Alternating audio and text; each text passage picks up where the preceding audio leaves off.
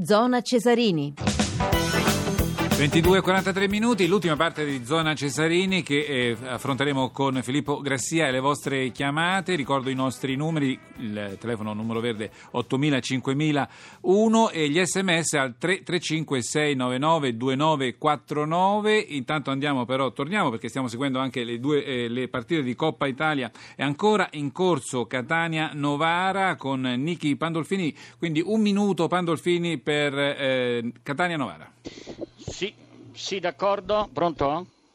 Sì, vai, Senti, ecco sì, eh, è il ventinovesimo, dunque il Catania in vantaggio per due reti a uno. Ricordo che aveva segnato Granoce il pareggio, gran bella rovesciata da centro area su cross da destra e poi due minuti dopo eh, Maxi Lopez ha riportato in vantaggio la formazione di Montella. Nel Novara, poco prima del pareggio, era entrato Mazzarani al posto di Pesce, un giocatore leggermente più offensivo. Eh, il Novara aveva spinto leggermente di più dalla destra è stato un pallone riconquistato, perso più volte, il cross all'interno dell'area dove eh, il, eh, la rovesciata di Granoce è molto bella stilisticamente nulla da fare per il portiere Campagnolo, rovesciata in pratica da centro area più o meno dal dischetto del rigore. Catania è ripartito immediatamente come se fosse stato punto da qualcosa e in un attimo è riuscito a ripassare in vantaggio un tiro dalla distanza di Sciacca che si è in pratica fermato eh, al limite dell'area dove c'era proprio Maxi Lopez Lopez su di lui e sull'avversario. Maxi Lopez prontissimo a recuperare la sfera, se l'è portata sul sinistro e più o meno da una decina di metri ha calciato diciamo la Maxi Lopez, cioè dal basso in alto sotto la traversa, con, eh, riuscendo a mettere il pallone in rete. Dunque 2 a 1 per i padroni di casa e la mezz'ora e torniamo a Roma. E allora abbiamo praticamente quasi 10 minuti, 15 minuti con Filippo Grassia a cui diamo il benvenuto. Buonasera Filippo. Buonasera, buonasera agli ascoltatori, buonasera a te Paolo. Naturalmente eh, questa bellissima partita, ricordo anche però eh, la prima partita di Coppa Italia che è finita e ha visto un po' a sorpresa la qualificazione del Verona, per ora quindi unica squadra di Serie B che accede agli ottavi, che è andata a vincere a Parma 2 a 0. Allora Filippo, eh, praticamente emozioni, na, eh, gol e spettacolo per 6 gol e un 3 a 3 che sicuramente ha dimostrato una grande Juventus. Sì, io direi soprattutto che possiamo parlare della partita più bella, più spettacolare di tutto il campionato tra due squadre che si sono dimostrate tra le più forti non solo in, eh, in Italia, di spessore internazionale. Quasi quasi non era da Serie A, quasi da, da Premier League, da Liga spagnola. Perfetta la tua osservazione. Ne esce meglio la Juventus, come accennavi tu, perché i bianconeri conservano l'imbattibilità, aumentano di un punto il vantaggio su Milano Udinese e particolare non irrilevante tengono a bada il Napoli e poi soprattutto che temperamento in questa squadra che si è trovata per due occasioni sotto di due reti. Per la squadra di Mazzarri, lo si è detto anche in radiocronaca diretta, un'occasione perduta per il rigore sbagliato, l'incapacità di gestire il doppio vantaggio e di salire quindi a sé lunghezze dalla, dalla, capolista. Sul piano individuale mi sono piaciuti moltissimo Vucinic, Matri e Pepe nella Juventus, Lavezzi e Pandev sul fronte napoletano. Sottotono Ille, ma c'era da aspettarselo perché non stava, stava bene e disastroso direi sul fronte juventino Bonucci. Indubbiamente. Allora, qualche osservazione sulla Moviola, Filippo? Sì, ci sono due o tre episodi da sviscerare con una certa curiosità. Cominciamo con il rigore concesso al Napoli al quattordicesimo, netto lo sgambetto di Pirlo ai danni di Lavezzi, sfuggito in aria e poi messo a terra sulla sinistra accanto alla linea di fondo. Dal dischetto Amsi che supera Buffon con una conclusione angolatissima, ma l'arbitro fa ripetere il tiro perché? Perché nel momento della battuta ci sono tre giocatori del Napoli in area, Lavezzi, Hiller e Campagnaro. Nella ripetizione Amsi che aveva festeggiato il gol infilandosi curiosamente nella scaletta dello spogliatoio calcia sopra la traversa e in questa circostanza l'esecuzione è stata regolare. Un minuto dopo Scusami Marti... Filippo, c'è il pareggio ancora del Novara con Meggiorini, è il 33esimo. Catania 2, Novara 2 a te. Allora, un minuto dopo Pandave viene ammonito per simulazione perché si lascia andare a tre quarti campo su un intervento in scivolata di Chiellini che non lo tocca. Al ventiduesimo c'è una punizione a favore del Napoli, Amsi che si riscatta deviando in rete di testa il cross di Lavezzi e respinto malamente da Bonucci. Nel momento in cui l'argentino calcia, lo slovacco è in fuorigioco, ma è superato dalla traiettoria del pallone e quindi l'assistente Faverani fa bene a tenere la bandierina abbassata. La Moviola cancella i dubbi anche sulla posizione di Maggio, regolare in linea con Chiellini. Per la cronaca il pallone da quel colpo di testa di Bonucci tocca involontariamente la mano di Maggio. È regolare poi il raddoppio di Pandev in linea con Bonucci e a Pandev il pallone arriva in modo fortuito dopo un rimpallo tra Maggio e Pirlo.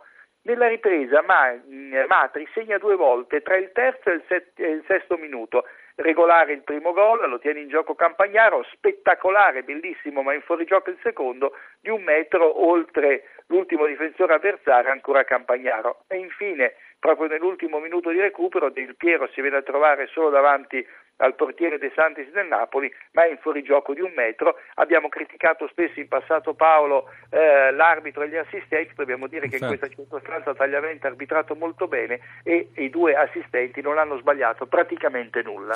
Sono stata la giusta cornice di una bellissima partita, torniamo solo per 30 secondi da Nichi Pandolfini per questo eh, di nuovo parità tra Catania e Novara. Sì, il 34 dunque 2 a 2, il Novara ha pareggiato con, dopo un'azione insistita da dal, con un tiro da una ventina di metri ribattuto dal portiere Campagnolo, palla che si è leggermente alzata, impennata al centro dell'area dove era pronto Meggiorini dalla sinistra a colpire di testa e ad angolare anche abbastanza bene sul palo più lontano e a mettere il pallone in rete. Dunque partita ancora apertissima, ricordo, ma eh, lo sanno tutti, che nel caso di parità si andrà ai supplementari e poi eventualmente ai calci di rigore perché da stasera qui da questa partita dovrà uscire una squadra che andrà eh, agli ottavi dove troverà il Milan. 35esimo, Catania 2, Novara 2, ancora linea Roma. E allora diamo il microfono al nostro primo ascoltatore, signor Lillo che ci chiama da Palermo, buonasera.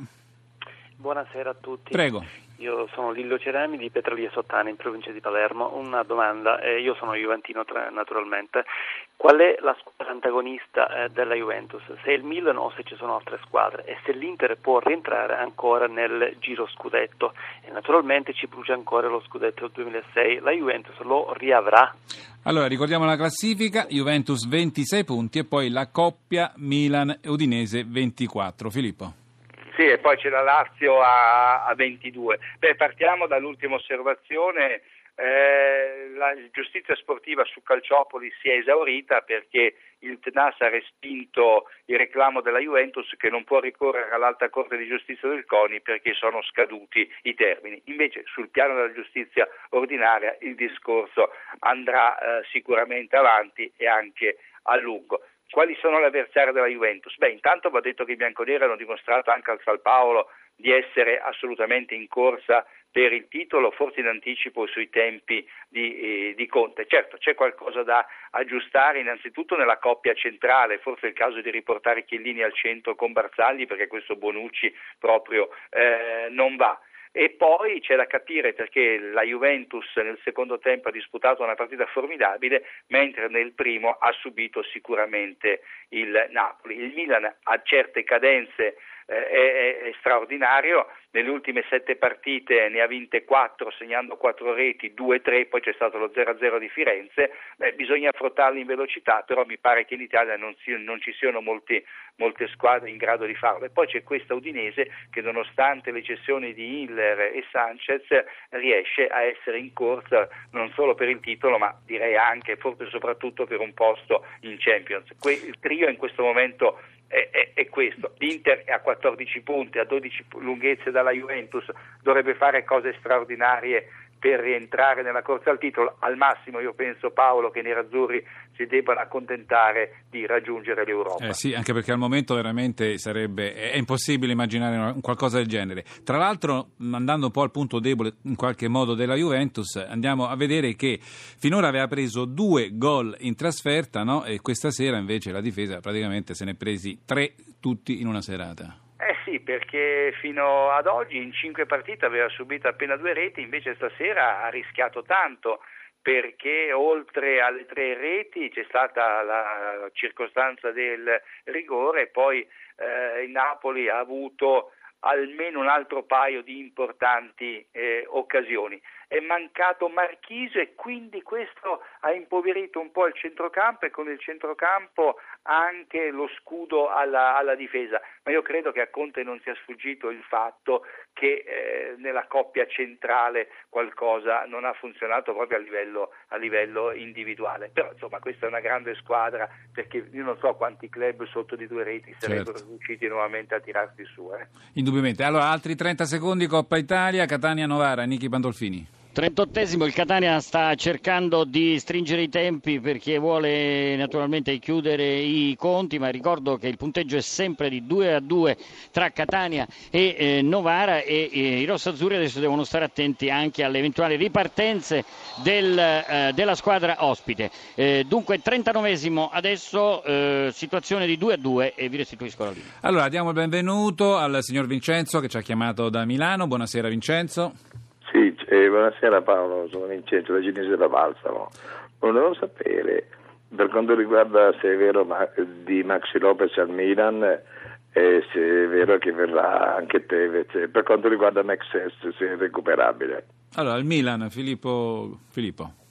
Ma, eh, si parla che il Milan cercherà a gennaio un attaccante per sostituire Cassano, si fa il nome di Tevez che però comporterebbe per il Milan un esborso importante sia come cartellino che come, che come ingaggio. È più contenuto il costo di Maxi Lopez che se eh, fosse quello di due anni fa sarebbe da prendere a occhi chiusi, però da un anno non è che faccia cose straordinarie. Stasera è andata a segno e forse qualcosa di più su Maxi Lopez ci può dire Nichi Pandolfini che lo vede praticamente quasi tutti certo. i giorni.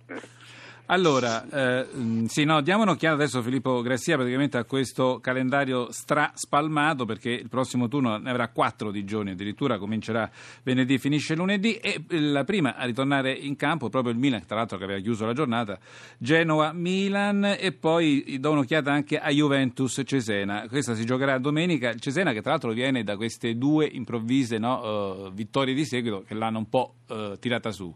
Sì, sì, da queste fiammate, bravo, bravo Arrigoni che ha rimesso in sesto la squadra. Genoa-Milan è importante sia perché insomma, la squadra rossonera eh, vuole restare in scia alla Juventus e che sulla carta, almeno sulla carta, non dovrebbe avere problemi in casa poi il giorno successivo con il Cesena. Però c'è da dire che il Genoa non è che viva dei momenti eh, molto, molto, sereni. Sui quotidiani eh, di Genova in furia la bagarre eh, attorno a Malesani, c'è chi lo vorrebbe mh, ancora sulla panchina Rossulbù e c'è invece chi eh, lo vorrebbe sostituito in qualche maniera. E quindi a Genova serve anche eh, far bene eh, per mantenere tra l'altro appunto Malesani in panchina. E poi la sera avremo i due anticipi il sabato, eh, per una volta non si giocherà di pomeriggio eh, con Inter Udinese e Napoli Lecce e qui dovremo capire in particolare quanto e come l'Inter sia guarita dal malessere di inizio stagione.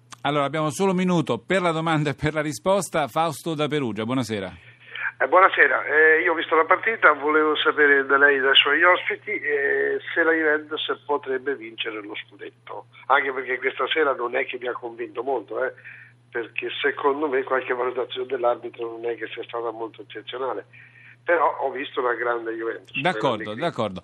Allora Filippo, noi non, non, eravamo poi tanto così in sintonia con questo ascoltatore per quello che riguarda l'arbitro, comunque può vincere lo scudetto la Juventus? Ma io credo che la Juventus eh, debba sicuramente fare la corsa per vincerlo questo campionato. Insomma, si trova dopo 12 eh, turni in testa alla classifica con due punti su Milan e Udinese. Non ha un calendario difficilissimo di qui alla fine del girone d'andata, insomma deve, deve crederci. Certo, Conte deve aggiustare un po' questa squadra che nel momento in cui eh, gli vengono a mancare Marchisio per squalifica e non ha il miglior Piero della stagione, fatica in mezzo al campo e poi faticano tutti, tutti i reparti. Allora, è una bella squadra. Sì. Eh, grazie, e, grazie e Filippo Gracia che risentiremo sabato. Uh, Nichi Pandolfini, solo un minuto e punteggio. 42esimo Catania 2, Novara 2 a te. E naturalmente aggiornamento sul GR delle 23. Ricordo che Zona Cesarino è un programma a cura di Riccardo Cucchi, l'organizzazione di Giorgio Favilla, regia Ombretta Conti, la collaborazione Tony Tisi, i tecnici Vittorio Bulgherini e Antonio Moncelsi. Da Paolo Zauli l'augurio di una buona notte e rimanete su Radio 1.